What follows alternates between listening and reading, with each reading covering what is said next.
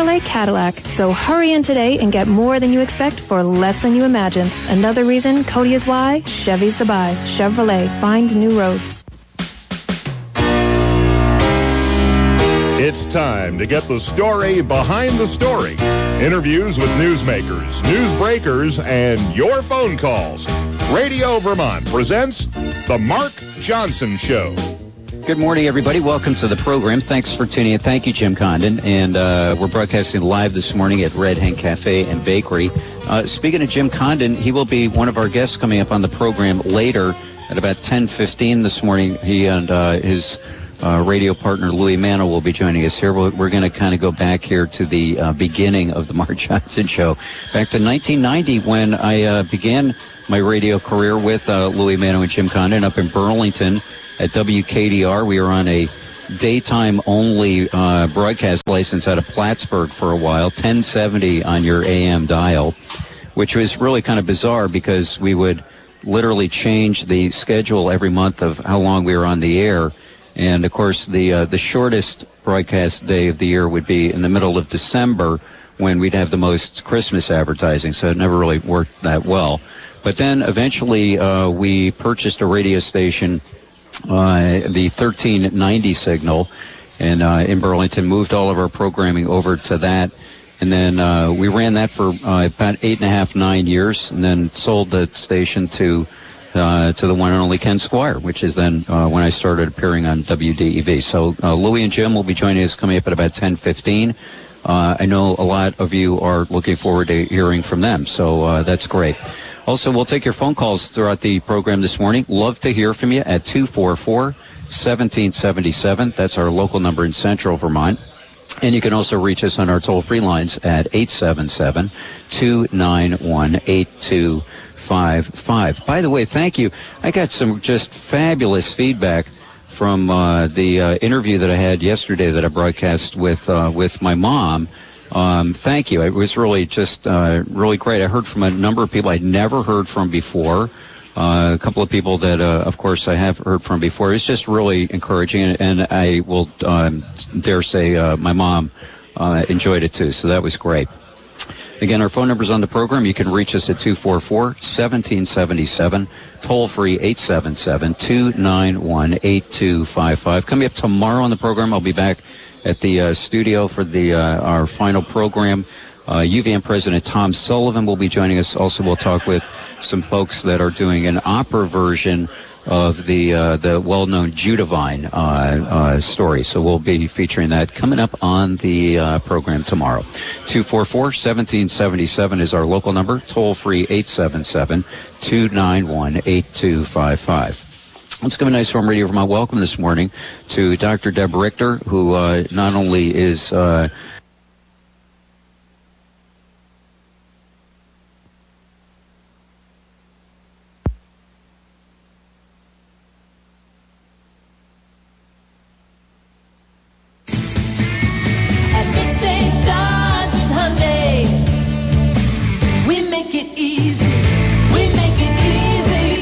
It's really heating up out there, and so are the deals at Midstate Chrysler Dodge Jeep Ram during the summer clearance event. With Chrysler giving us extra incentives on select models, we can offer some terrific deals, like a brand new Chrysler 200, a loaded midsize sedan with 3500 off and 0% financing for 72 months. Now that's a great deal. Looking for a Jeep? The all-new Jeep Renegades are here, and we have brand new 2015 Jeep Patriot 4x4 starting at just 17,821. Ram truck leases are ridiculously low, and so are leases on Jeeps. Don't delay. Inventory is good, but these deals are hot and they will go fast. Midstate Jeep, halfway between Barre and Montpelier on Route 302.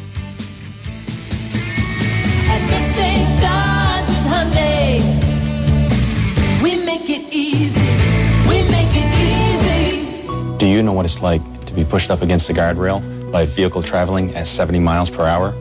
I do. I've been working on Vermont roads for nine years. I'm also a son, a brother, and an uncle. I could be your neighbor or your best friend. So please, watch out for me when you're driving through a work zone. Slow down, put away that cell phone, and stay focused. Your safe driving makes the work zone safer for everyone. This safe driving message brought to you by the Vermont Agency of Transportation. We have Mark Johnson back from the uh, Red Hen. A little technical difficulties, but we should be back on the air. Yeah, uh, this could be actually one of those sort of challenging mornings, John. So uh, don't drift too far here. Um, I, I think our signal is going to be all right here. We're a little lower capacity than I'd like, but um, in any case, we'll we'll get down to business here. Uh, because you know it's really all about what comes out of the speaker. You can join us at 244-1777, toll free 877-291-8255. I was uh, interviewing the first morning, Dr. Deb Richter, who is a longtime advocate for single-payer health care. Uh, I was also mentioning she is a, uh, a dear friend of mine, and I was really, I think that the subject of one of the more memorable programs that I've had here in 25 years self-reflect on that, but the uh, the opportunity that I had to uh, thank Dr. Deb for the help she gave me after my dad died three years ago. Um, good morning. That's Good a- morning, there- there's an introduction for you, huh? Thanks so much. Yeah. How are you this morning? Nice, beautiful day out there. great. Yeah. Uh, do you remember the first time you were on the Mark Johnson show? I do. I believe it was 1999 when I moved here, and I didn't really want to be on your show, Mark. Why is that? And you talked into it. I just moved here, and you wanted to talk about single payer, and uh, so anyway, you talked me into it, and I enjoyed it. yeah. It's great. I think you were Great. on for about two hours. too. I think you were on the entire show because there was so much to talk about. Right. So we're in 1999 compared now to 2015. All right, let's talk actually some real legitimate news here. Uh, this is a big year for healthcare reform here in Vermont with the governor dropping his plan. So where where do things stand now in end of August 2015 with healthcare reform here in Vermont? Well, it's a mixed bag. I think uh, the Affordable Care Act, unfortunately, the exchange, um, which has run into so many problems, I think has has polluted uh, the field there, and it makes it much more difficult for us to to continue. Um, but I also feel that we there's more of the of the public is is on board with with needing more comprehensive reform than was way back in the 90s. Uh, most of that has to do with the rising costs and the fact that people are paying so much more out of pocket now than they ever were before. And um, there isn't going to be eventually any other way to solve the problem. But let's face it, when you're dealing with 19% of the economy, it is Right. not something that just turns on a dime. And I think that's what we found out at the state level. This wasn't something where you could just flip a switch and change the way we collect the money and pay for health care and that we really needed to do it at more of the sector level or in, on a smaller scale.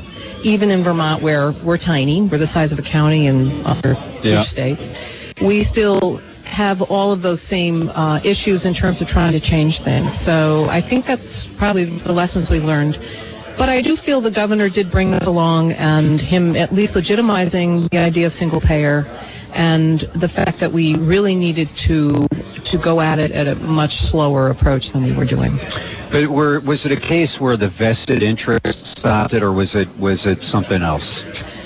Well, I'm not really sure. I do know that when it came down to analyzing the details of what we would need to do, Because let me interrupt. I mean, I could see that on a national level. You know, we've seen this consolidation, say, of all these insurance companies, a, a lot of consolidation going on, just generally speaking. But I, I don't know. I mean, it seems like Vermont, it really came down to they just couldn't make the numbers work. Well, I, I, let's keep in mind if you look at this from 20,000 feet, the the numbers that they came up with still showed that we could fund health care for all Vermonters, a comprehensive package for less money than we were currently spending. The problem always comes when you're taking that money from different pockets. And the people whose pockets you're taking from have more political influence. There's also other measures that you're right. I think the hospitals um, weren't really happy with the idea of of having necessarily having global budgets across the board, and so th- th- there was probably some political pressure to stop it that way. But I also think it's in terms of the legislature that really was clear even a year before the governor announced it that they had very little intention of passing a $2 billion tax of any kind, even though we were already spending that in the form of premiums and out-of-pocket payments. Yeah. I mean, we were not creating more money into the healthcare system. In fact, less money. But you're taking it from different places, which changes the political forces. Uh, so, but how would how would have the system that they were talking about with a payroll tax if it's all going to come out of our pockets one way or another, how would that have how would that have improved the access? How would that have improved the the costs going up? Well, what you're doing, first of all, we, we would be spending money differently in terms of the outlay. And, and right now, we spend an enormous amount of money just on, an, on administrative costs in terms of collecting and paying for health care. Um, and that is not necessary when you have a system where everyone has the same benefit package. Right now, you go into a doctor's office or a hospital, and everyone that walks in there pretty much has a different kind of insurance. So we have armies of billing clerks to figure out how we're going to collect the money to keep our doors open. Same thing in a doctor's office. All of that goes away, and that money, if you collect the same amount, you can spend on medical care. Mm-hmm. So what you can do, and primary care, which is one of the issues that I'm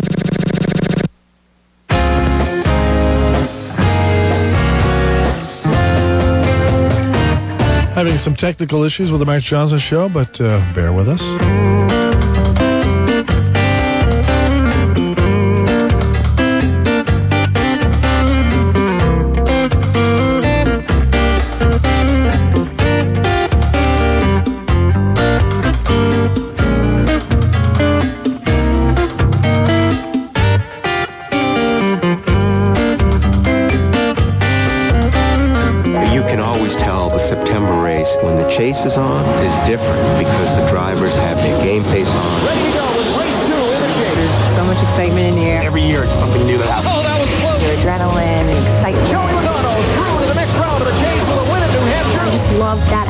I love being there amongst all the fans. Oh, it's a rush. You don't get the rush on TV. The level of intensity for the chase that you just don't see any other time of the year. Make your next memory September 27th. Buy your Sylvania 300 tickets now at nhms.com. Great place to shop. I'm Tom Mehuron. For over seven decades, Mehuron's has been catering to the needs of the Mad River Valley and beyond. We have custom cut meats, fresh produce and seafood, regular and organic grocery, locally produced foods galore, topped off by an extraordinary wine and beer department and a state liquor agency. Shop Mahuron Supermarket, Village Square Shopping Center, Waitsfield.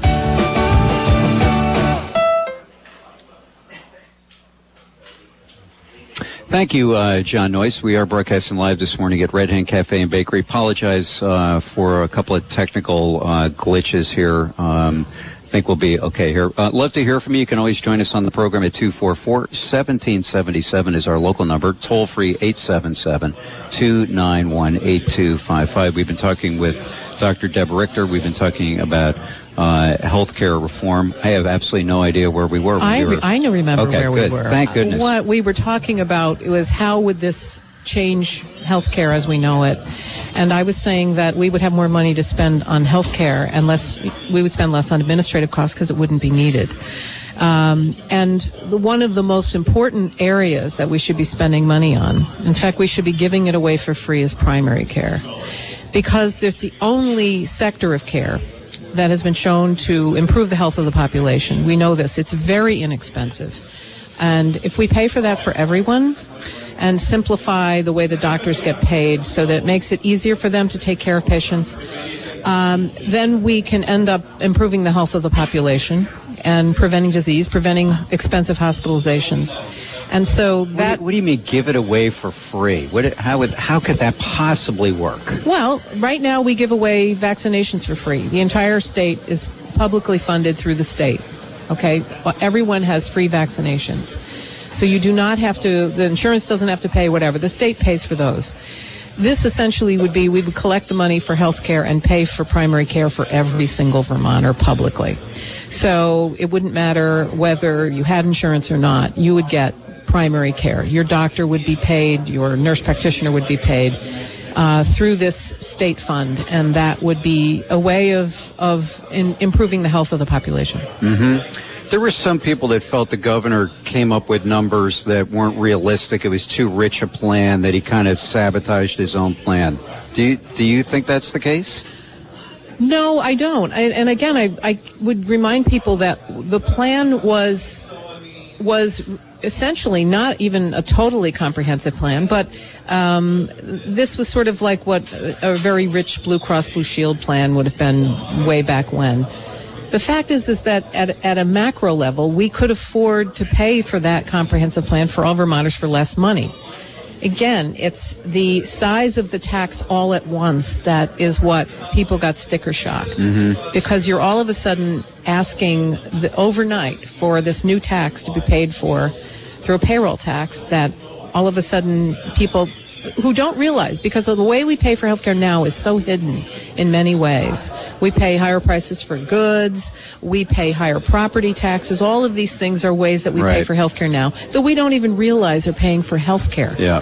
We keep thinking, oh, that's my property tax. Well, that pays for Right. your teacher's health insurance Right. and and your city taxes that pays for city workers health insurance and when your employer pays they charge more money for what it is they're selling so all those are, are hidden ways that we pay plus the enormous out-of-pocket costs that people pay which means there is less money for them to do other things you know go out to a restaurant for example or Right. send their kids to camp all of those things because they may be paying two three four five thousand dollars out of pocket for health care Yeah, you. I mean, you mentioned that seems to be a real change. I, I mean, that's all I hear from people too is that they've got coverage, but they've got these these deductibles that are that are monster. Absolutely. And if you have two or three couple of things that happen to your family in a year, even a relatively healthy family, kid breaks his arm, um, you know, some other minor condition comes up, you're really talking about meeting that deductible before Right. you even get a dollar's worth of health insurance.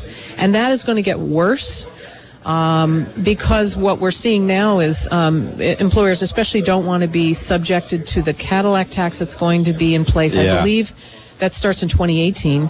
Um, that Cadillac tax will encourage employers to give less rich benefit plans, and that Mhm. will impose more out of pocket spending on the part of individuals. Mm-hmm. Well, you know, at what point do we say, we cry uncle and say this is enough? And that we do know we could expand essentially the Medicare system and ex- expand it and extend it to everyone for less money than we're spending. This has been shown again and again and again, yet we keep trying to find different ways to avoid doing that. Mm-hmm. And I do believe a lot of this ACO, uh, Accountable Care Organization, is, is one of those efforts to try to avoid doing public funding of healthcare just like every other industrialized country does. Is it a smokescreen? Is it a diversion? A distraction? Well, there's there's certainly evidence that we could be providing higher quality care, but the real question is why. And when you look at, for example, um, you know, the average diabetic who may not be getting their um, their diabetes checked every couple of months and may not be, some of that has to do with the fact that the patient is having to pay out of pocket for some of the testing and and going to the doctor for these visits, for example, and that affects the quality of care. Access affects quality. If you have do not feel you have access because you can't afford to go to the doctor, Yeah. that affects the quality of your care.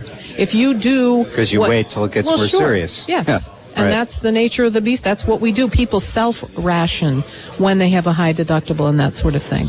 So this does affect. So the real question is: is it, it, it really the fact that the doctors and the nurse practitioners don't understand how to practice good medicine, or is it this combination effect of all of these things that are keeping people from getting the care they need? Mhm. And again, why we need really good primary care, because in gener- general, people don't ration their expensive care. By the time you end up needing the cardiologist or the heart transplant or those sorts of things, people understand, wow, I'm, I might die if I don't do this now, and they end up doing it. And even if it means going broke, Right. uh, they will do it. But when it comes to the to the regular routine chronic care for chronic disease, that's the stuff that people end up avoiding when they have a high copay and deductible. And it, it's really penny wise, pound foolish. We know in other countries where they essentially do, they they spend more at the primary care end than they do necessarily, for example, in the UK, than on, at the tertiary care, so the expensive high tech care. And their outcomes are better, their quality's better, they live longer. So we know that if you spend at that end, that that actually improves the care for the whole population. We're talking with um, Dr. Deb Richter. You can join us on the program at 244-1777, toll free 877-291-8255. So explain something to me. Years back, you were really advocating this idea of having the hospitals be the area where there be this this sort of single payer and that that was really where a lot of the money was being spent. And now I hear you talking primary care. So has there been a, a change of thinking here? Well, I think it's a change in, in recognizing what the legislature would conceivably take on. And even they're even allergic to a tax that would fund primary care for all Vermonters at this point. So What, what would that what would that take? Just roughly. Well, they're they're they're actually running a study right now. This is being done by the Joint Fiscal Office and uh, a company called Wakely. They're actually looking into how much it would cost with with firm numbers. We, my organization, came up with a number of we would need to to raise 160 million dollars to publicly fund primary care for all Vermonters. Medicare would would continue as is, and you know Medicare and Medicaid would contribute what they're contributing now, and we could fund everybody could have primary care. That's a back of the napkin worst case scenario. The, if you were going to publicly fund hospital coverage for all Vermonters, Mhm. you're talking a billion dollar tax. Okay. Because it's such a much. So if they're re- resistant and reluctant to do primary care, which has been shown, again, as I said, hospital care has not been shown to improve the health of the population. The only sector is primary care. We all know this. They all talk about it. But there's not enough action in that regard, in my in my view. So if you're not going to even be able to get primary care, or if that, you got to work hard at that. Imagine trying to get the hospital care. The other thing to remember is the hospitals own a good amount of the real estate at this point. They Mhm. have bought up a lot of doctors' practices, and Right. they they wield a tremendous amount of political clout. What, and how how is that how has that changed healthcare by them doing that? Has that been good or bad? I think as well, studies have shown that it actually increases the cost of care. So when they buy up a doctor's practice, that doctor's practice costs people more. And there's all these facility fees and all these other uh, ad- additional costs. It actually costs more than it would. Um, the independent doctor practices actually are much cheaper, and they're much cheaper for the patient uh, than these ones that are owned by the hospital. But it should be disturbing to people. We know if we look at California that has had a huge, massive consolidation of the provider sector where hospitals have bought up doctor practices, costs have gone through the roof. And that has been shown again and again. That's not even a question. That's not even opinion. That's a fact. So we should be disturbed about the fact that we are seeing this. I think we should also look at the fact is why are we uh, taking over hospitals in New York State? Uh, Fletcher Allen actually um, is uh, owning two hospitals in New York State, as far as I understand. And we should be concerned about this because when patients are coming to these hospitals and we're responsible, are, are Vermonters paying for New Yorkers' health care is the question. We talk about cost shift. Vermonters are paying for New Yorkers' health care. This is something how, that I think. how- how- tell me how how does that well, work? if you look at what Vermont Medicaid reimburses for services, it pays more than New York State Medicaid. Okay.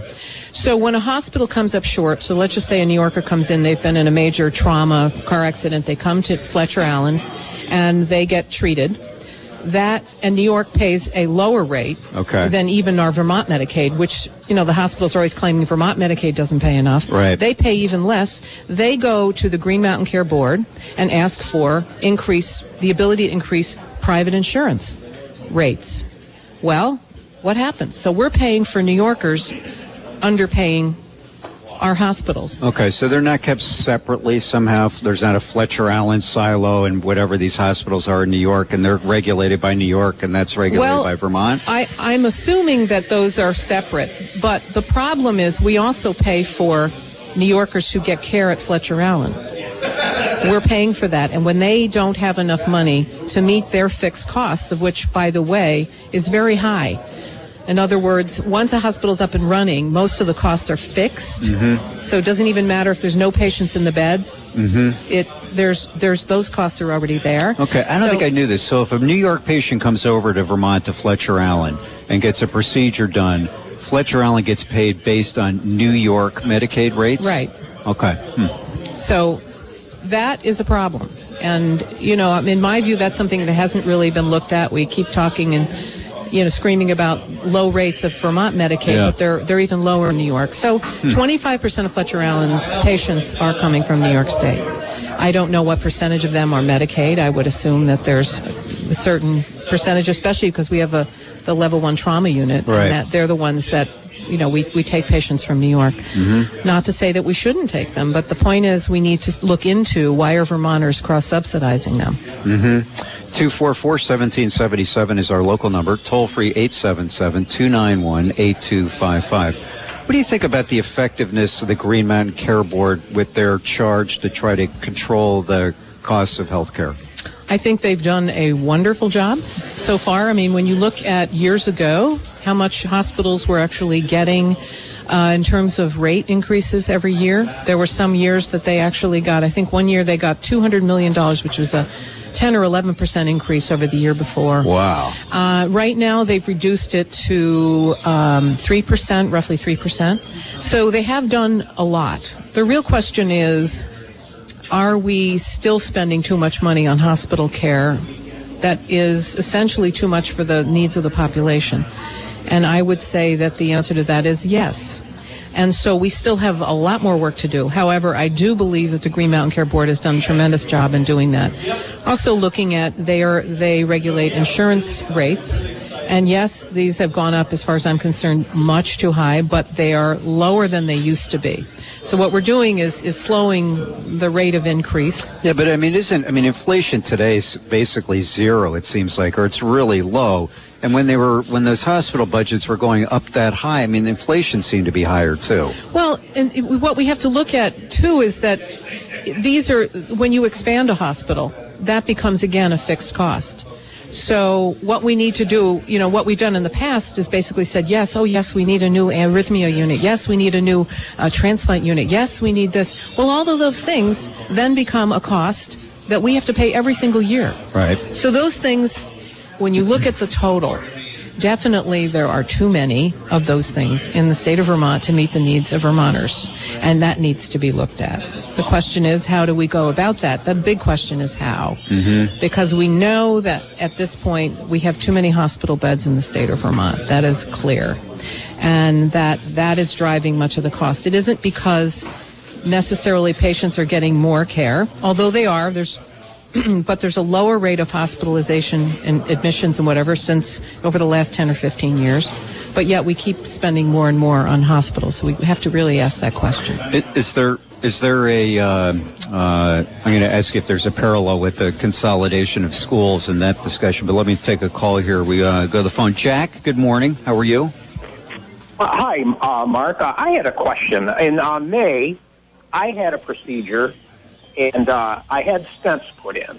And uh, the uh, physician here was fantastic, and I asked her about uh, an outpatient, which they do in Syracuse, and she said she wasn't comfortable doing that. So I agreed, and uh, May 6th, I spent overnight in the hospital, and uh, I found out last week what the hospital bill was. Now, I have a $12,000 deductible with Blue Cross. Wow. I'm self-employed.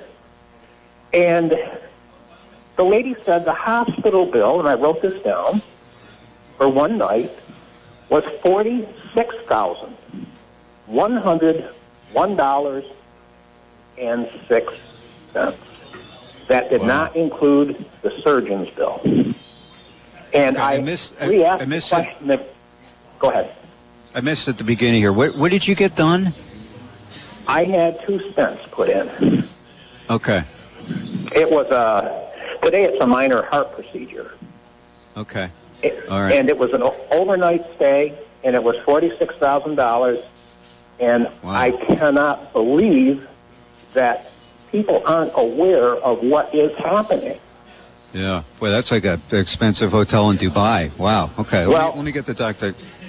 Do, can I get her to comment on this, or was there something else you wanted to add?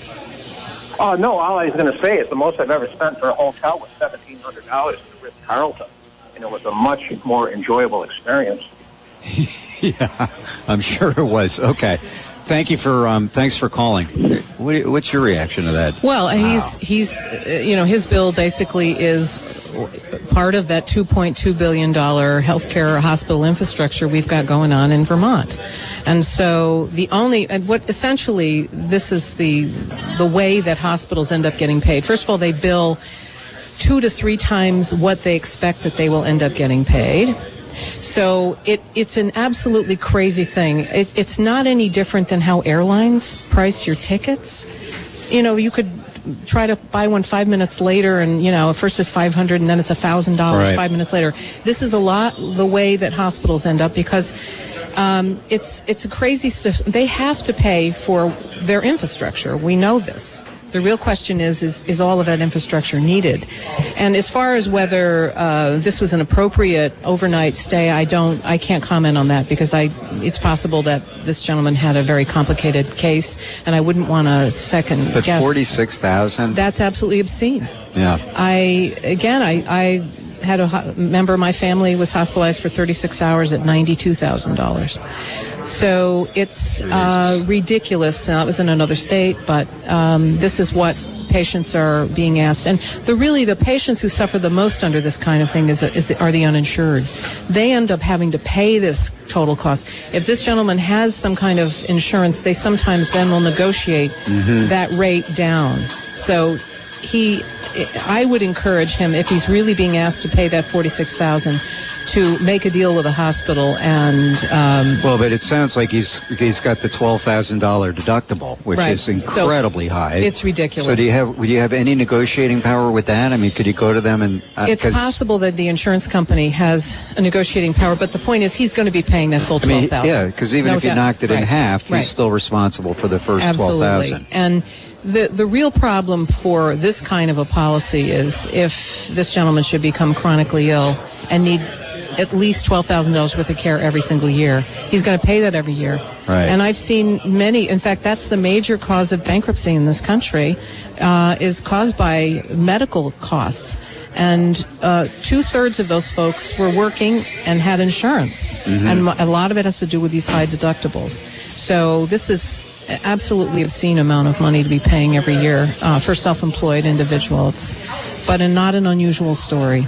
We're going to take a short commercial break. Love to hear from you this morning. 244-1777 is our local number. Toll free 877-291-8255. We're going to talk uh, a little bit about the uh, doc's work in addiction uh, prevention uh, or recovery. We'll take a quick break. We're broadcasting live this morning at Red Hen Cafe and Bakery. We'll be back after this. Ted, it's hot, real hot, and humid too. I mean, it's my drool dries before it hits the ground hot. Seriously, dude, I don't know if it could get any hotter. And the humidity, I mean, geez, I leave a puddle every time I lay down. Well, Guinness, that's a little more information than I needed to know. But I know for a fact that at One Stop Country Pet Supply, the deals are hotter than the temperature outside. I mean, they have a lot of great merchandise on sale this month at scorching hot prices. I know. There's something for every pet. In-stock dog beds are 25% off. Huggle Hounds dog toys are 50% off. And you can get a free JW dog toy with the purchase of any bag of dog food. My mom saved three dollars on a Comcat stick toy, and she found me a new burlap crinkle tunnel for just nine ninety nine. There are too many to mention in this ad, so this is just a sample of the hotter than usual deals this month at One Stop Country Pet Supply. Whoa, I love this store. Well, boys, let's go check out all the hot deals during the Dog Days of Summer Super Sale, going on all month long at One Stop Country Pet Supply, Brattleboro in Berlin, Vermont, and Keene, New Hampshire. Open every day. Greg posted, My brother just got a new Accord. Hashtag, yes, I'm jealous. And his brother replied, Outdid my little brother once again. Hashtag my Accord rules. Okay, guys, come check out the Honda Summer Clearance event, where you can get a Honda Accord to call your own. It comes with rear view camera and text message reader standard, and it's from KBB.com's best overall brand. Uh, no way he's getting the same car as me. Okay, let's take a look at the Civic then. It also comes with standard rear view camera and text message reader. It's a 2015 IIHS top safety pick and a KBB.com best buy. That sounds awesome. Cool. Love you, bro. Love you too. Hurry into the Honda Summer Clearance Event for 0.9% APR financing on the 2015 Accord and Civic for well-qualified buyers. To learn more, visit your local North Country Honda dealer or online at northcountryhondadealers.com. See dealer for financing details. SMS compatible with select phones with Bluetooth. Your wireless carriers rate plans apply. 2015 Kelley Blue Book brand image awards are based on the Brand Watch study from Kelley Blue Book Market Intelligence. Award calculated among non-luxury shoppers. For more information, visit kbb.com. Kelley Blue Book is a registered trademark of Kelley Blue Book Company Incorporated. Special announcement. Wendell's Furniture is Vermont's largest furniture store, so we're having Vermont's largest furniture sale. It's a $4 million inventory reduction event. We recently underwent major renovations and acquired a surplus of unsold top quality inventory. We must make room immediately. $4 million worth of brand name home furnishings and handmade oriental rugs have been drastically discounted for immediate sales store wide. Everything must go. Up to 60% off top quality home furnishings. Up to 70% off handmade oriental rugs. Now is the time to buy. Living rooms, bedrooms, dining rooms, dinettes, sectionals, recliners, TV stands, mattresses, rugs, accessories, and more are all reduced for quick sale. Nothing held back. It's a complete wall-to-wall sell-off. Hi, folks. It's Wendell. Don't miss this incredible opportunity to own the furniture you've always wanted during our massive inventory reduction event going on now at Wendell's Furniture in Colchester and at the Vermont Bed Store, 4050 Williston Road, South Burlington. Get details at wendellsfurniture.com.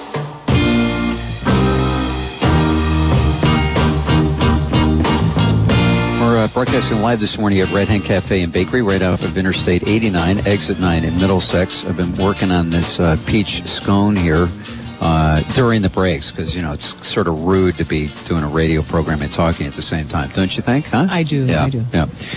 Uh, and uh, we've been chatting this morning. Dr. Deb Richter has been a longtime advocate here in Vermont for single-payer health care. She's also been doing work with um, helping people who are uh, addicted to opiates and uh, trying to help them with uh, recovery.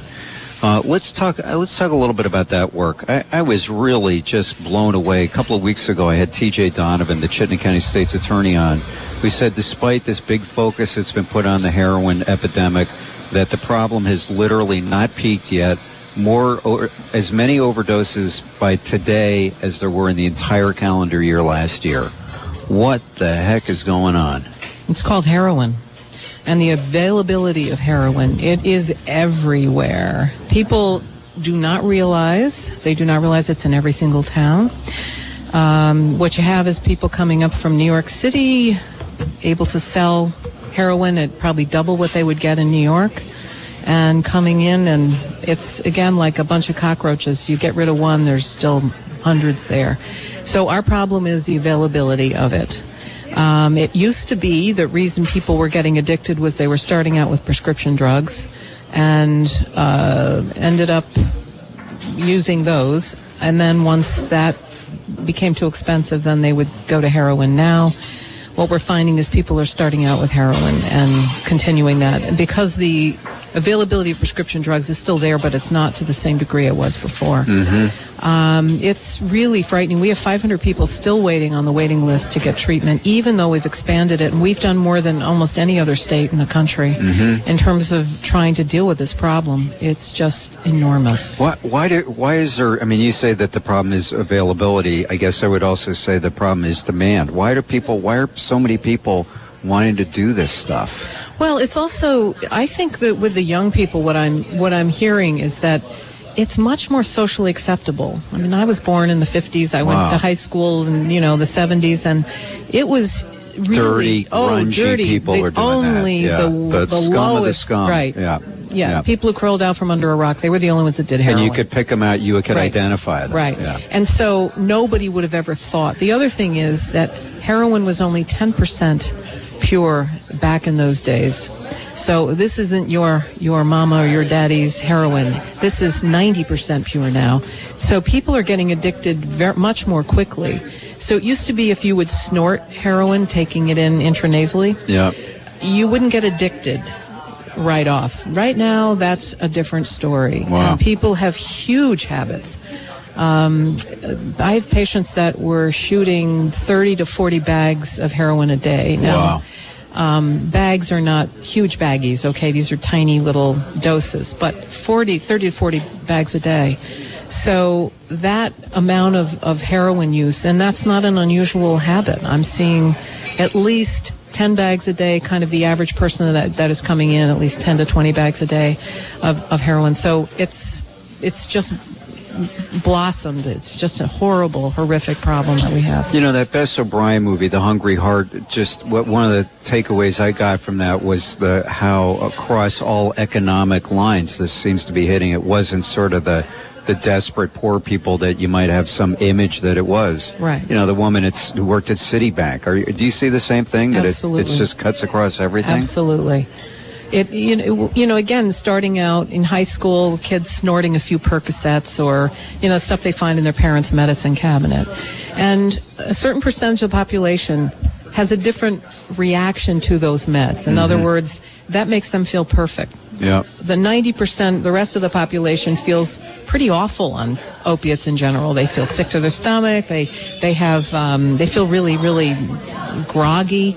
Whereas people who tend to be towards addiction feel energized, calm, like they could, you know, rule the world. They feel absolutely fabulous. Who wouldn't want to feel that way? Yeah. Well, they start doing that more and more and more, and eventually they have a daily habit. And the cheapest thing for them to do is then to turn, turn to heroin. And that's much cheaper than continuing the prescription drugs. So that's a good percentage of the patients that I see, the ones that have done that, started out that way. And usually there's some kind of a social problem of some kind. Either they have chronic anxiety or they have dysfunctional families. They've had some kind of uh, trauma, so post-traumatic stress disorder. And that this fills up that hole or, or covers up that wound.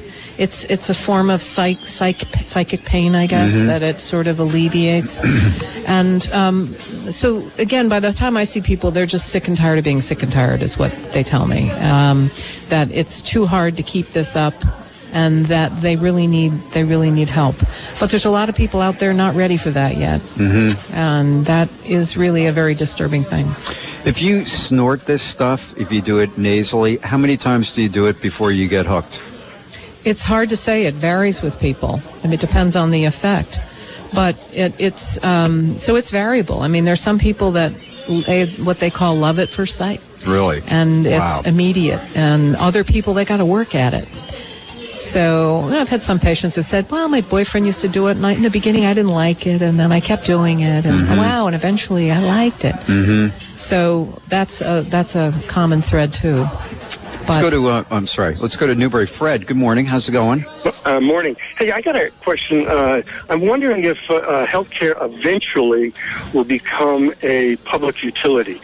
You have uh, right now we got you know consolidate, consolidations going on, and so the components of uh, healthcare, uh, pharmaceuticals, hospitals, doctors, and insurance companies, they'd all roll into one. And then eventually it would become a big, gigantic public utility. What do you think? Okay, all right. What do you think of that? I think that's that's a really enchanting idea, and uh, certainly, I mean, I consider healthcare a public good. To me, that's uh, the way it should be. Uh, again, you know, uh, this is something that would take um, an enormous amount of legislative effort. But yes, I agree. Let's, uh, but enchanting, I sort of hear not being realistic. Well, no, I, I, I think we're eventually going to have to do that. We can't, you know, again, we, I've used the word unsustainable for the last 20 years, but, you know, there really has to be a point where if you have a s- 60%, for example, of the population having huge out-of-pocket costs where Right. that, that will be something they will demand. I'm also very intrigued by, by the Bernie effect and what effect that will have nationally because he's certainly that is one of his lead issues. He's been championing that issue of single payer for years. Mm-hmm. I think the more exposure people get to the idea that wow, this is just expanding Medicare. Mm-hmm. But but what does Joe Biden think? No, I'm just kidding. let's uh, let's uh, go to Middlesex. Travin, good morning. Good morning. A question for the doctor on, on pathology. Um, two, two, two aspects. One is I'm wondering how how you understand the growth in, I guess, some kind of social pathology as to why, even with greater availability, people are interested uh, and get hooked on, on heroin. Um, you know, how, how, why has that changed, and why does it seem to be like a geometric change? The other is you've been involved in actually trying to move towards a single-payer universal healthcare system for I don't know over 20 years. It seemed like with our legislature that this was something they were seriously thinking about. Um, maybe you know seven years, eight years, nine years ago, five years ago.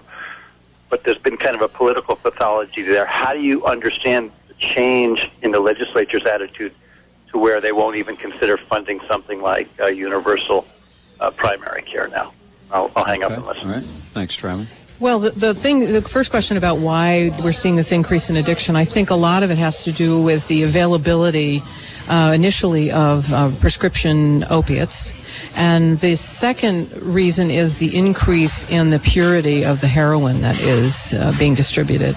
That has has created addicts overnight, whereas years ago people could dabble in it and kind of leave it alone. And and now it, it has become, and again, it's sort of the route of administration. People are snorting it um, and shooting it, and so those are all things that increase your addiction much more rapidly and make you it make it a much much harder thing to walk away from than than we saw before. And the the other thing is the availability. There has to be I'm I'm guessing mob involvement. There again we know that there are, are entire economies that survive on creating uh, heroin and and getting it to the United States. So we we have a lot of uh, areas that we have to put out this fire.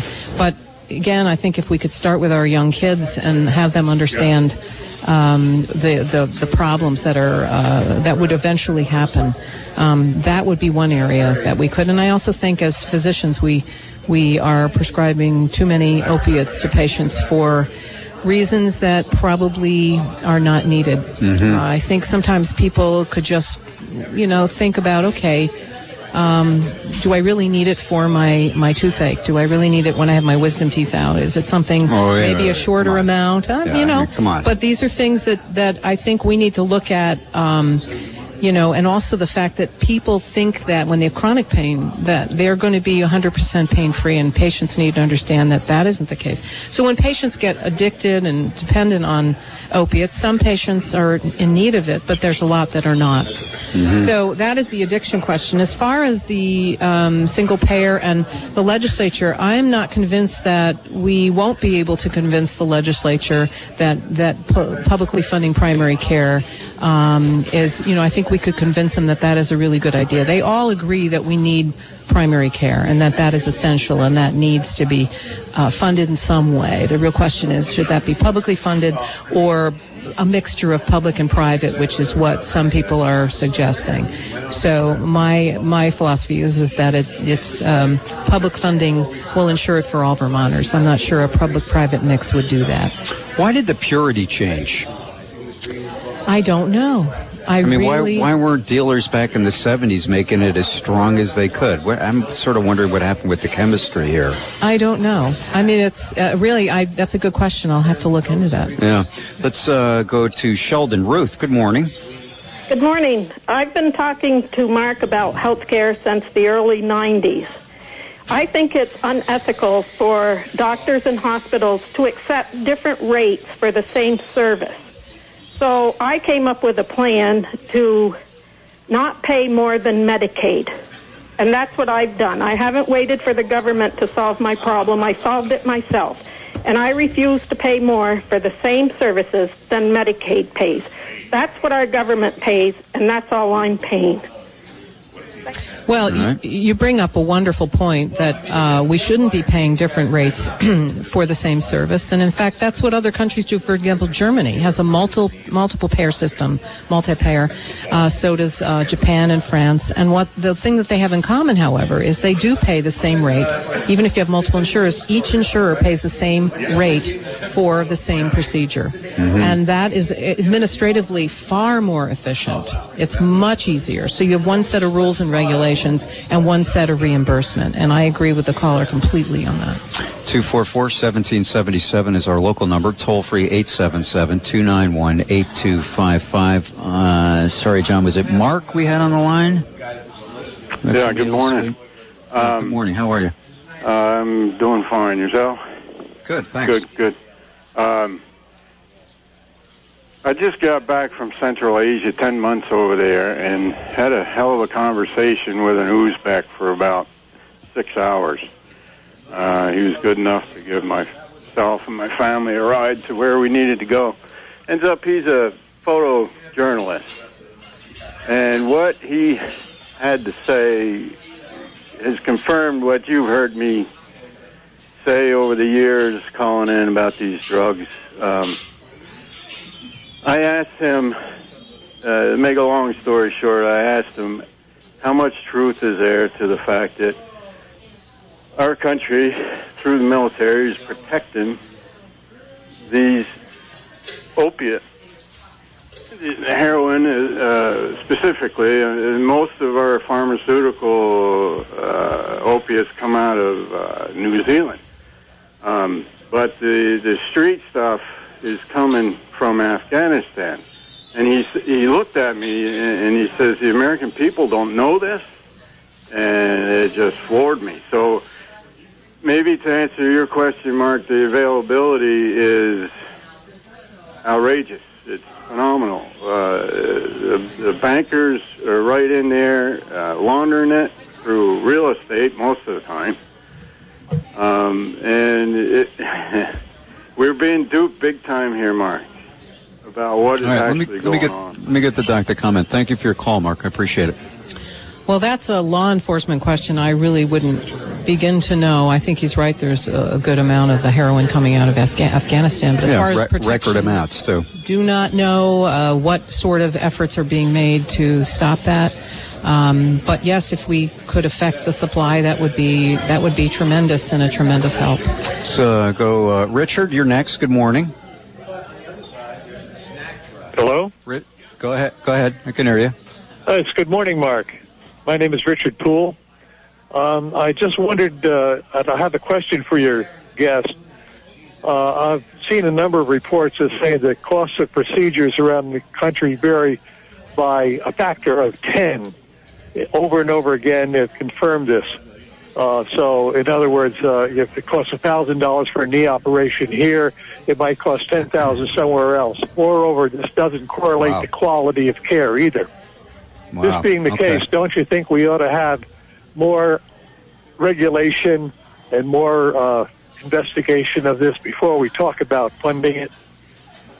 Okay. All right. Well, Thanks, Richard. The, the again, and the Green Mountain Care Board is actually looking into at least um, doing this at the private insurance level, so that we would have what's called an all-payer model, which would then reimburse at the same rate. Um, and yes, this is being done, as I said, in every other country. It's absolutely obscene that we patients are paying all these different rates.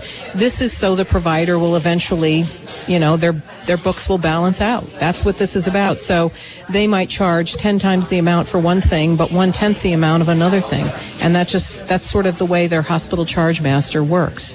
It is ridiculous. And yes, that is what a healthcare system would be, but we need some sort of public oversight, public stewardship of the healthcare system. And this is one of the ways uh, that we could uh, reduce costs and reduce unpredictability for the patient. A part of paying. Th- this study that you talked about before is it going to be is it going to be done by the January? Yes, the primary care study. Yes, that should. You know, that was something that was passed in the last legislative session. Okay. Uh, to get that done, to find out exactly how much it would cost, and the number that we came up with is the top figure. In fact, it would probably be far less than that. Okay. You see any realistic chance they'll even move on it in January? Uh, we hope so. I, I really, you know, at this point, um, it's hard to say because remember, it's an election year, and the idea of raising any money, the people in, in opposition to any kind of attacks can can make hay with that and make it difficult. Yeah. Thanks for coming down here to Red Hen Cafe and Bakery. Always great to see you. Nice to be here, Mark. Yeah. Dr. Deb Richter, uh, we're going to take a break here for news. We'll be back in just a couple of minutes. Coming up in hour number two this morning, uh, Louis Mano and Jim Condon in the house here. So we'll be back in just a couple of minutes. We'll uh, get the latest uh, from our friends in Washington, D.C., and then we'll uh, chat with uh, with uh, Louis and Jim. That'll be coming your way in just a few moments. This is FM 96.1 WDEV Warren and AM 550 WDEV Waterbury Montpelier. News coming your way shortly.